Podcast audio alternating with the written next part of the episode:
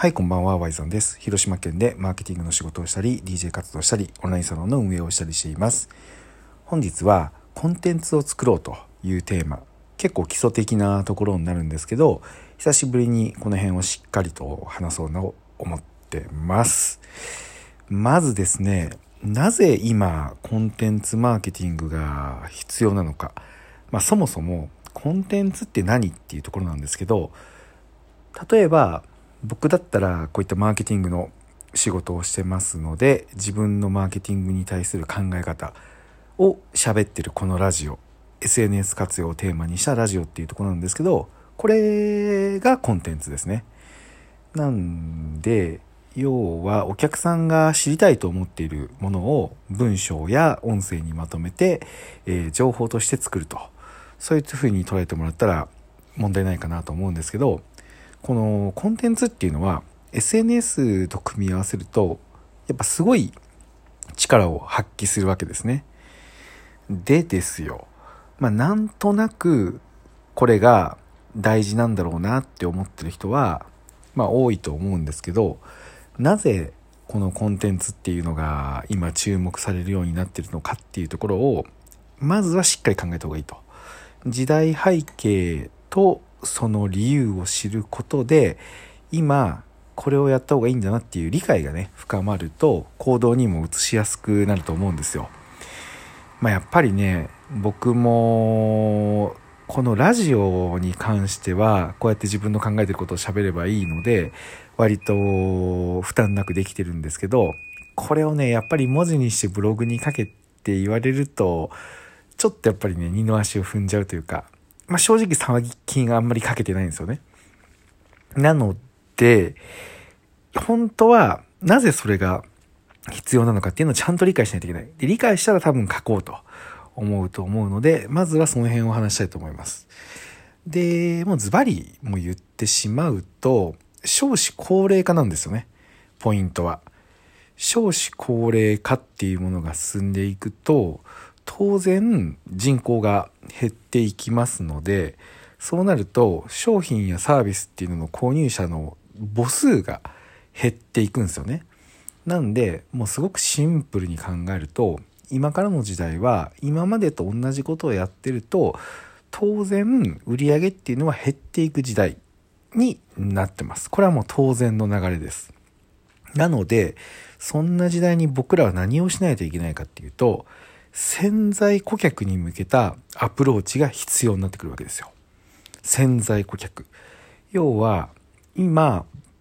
みんなが扱ってるサービスね。僕で言ったらこの SNS マーケティングっていうものを必要と思っていない層に情報を届けるっていうアプローチが必要になってくるわけです。ただ、この潜在顧客にアプローチする手段っていうのは基本的にはマスマーケティングだったんですよ。テレビ広告だったり新聞の折り込みチラシっていう風にあれって特にそれを買おうと思ってない人にも届くじゃないですかテレビを見ている人に向けてシャンプーの CM だったりえーと新商品の、まあ、雑誌とか何でもいいんですけど新商品のゲームとかですねみたいな情報が届けばそれを求めてるわけじゃないけどそれを見てほしいっていうえーと欲求が生まれるじゃないですか。なので、これが潜在顧客に向けたアプローチなんですけど、このマス広告っていうものは、当然、不特定多数の人にまんべんなく届けちゃうんで、費用っていうのがやっぱ割高なんですよね。なんで、基本的にはもう大企業とか、そういう資本があるところしか使えなくて、僕みたいな個人とか中小企業には、なかなか縁がない、えー、世界だったのかなと思うんですよ。なので、僕らの施策広告っていうのは基本的にリスティング広告とか、えー、SEO 対策といったようなすでにもう求めてる人がいてそれを検索している。こういうもうお客さんのニーズがもうすでに現れてる。顕在化しているものに対してどういうアプローチをしていくかっていうのが、まあ、当然広告の費用対効果もいいものなのでそこに対してアプローチをしていくっていうのがまあスタンダードなやり方だったわけですよ。たださっき言ったように少子高齢化が進んでいくとこの顕在化しているニーズを取るっていうところの母数が減っていくっていうことになるのでこれがどんどん苦しくなっていくっていうのが今からの時代なんですよ。なのですごく大事なのは顕在化されたニーズじゃなくてまだ潜在化している目の前にお客さん自身も感じていないニーズを掘り起こすっていうことが重要っていうことになってきます。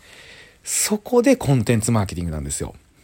えー、ブログの記事とか動画とかこういった音声メディアとかっていうようなものを継続的に自分が持ってる情報をコンテンツ化していくっていうことはマス広告をもうさすがにね費用が合わないんで出向することができない個人とか中小企業にとって潜在顧客にアプローチできる唯一の手段っていうような意味合いを持つわけですよ。こう聞いたらやりたくならないですか僕はめちゃめちゃここに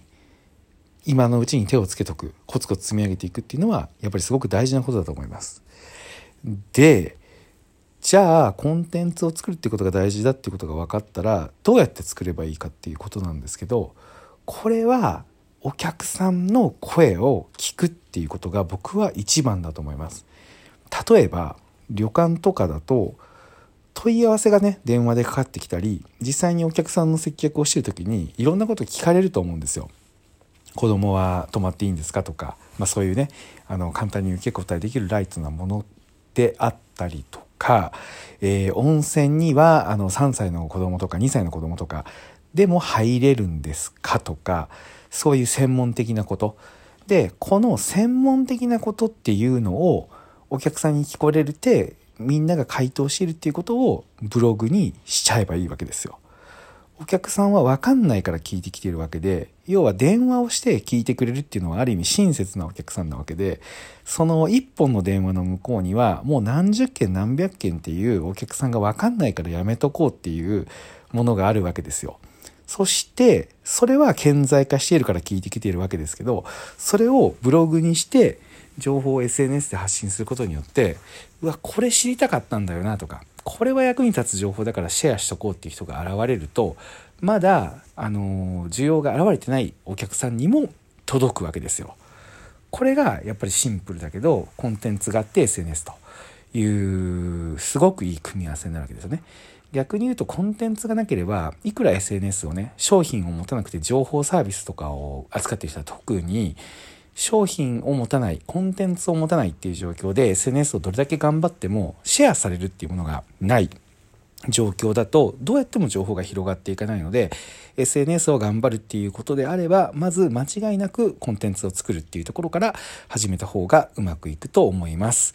作るのは大変なんですけどこの辺をしっかり理解していればあこれ作らないといけないなっていうことがもし分かればいいと思います。SNS の効果っていうのがもう倍々で増えていくと思いますので、ぜひ考えてみてください。はい。というわけで、えー、今日は SNS とコンテンツの相性は非常にいいという話でした。ありがとうございました。また明日もよろしくお願いします。おやすみなさい。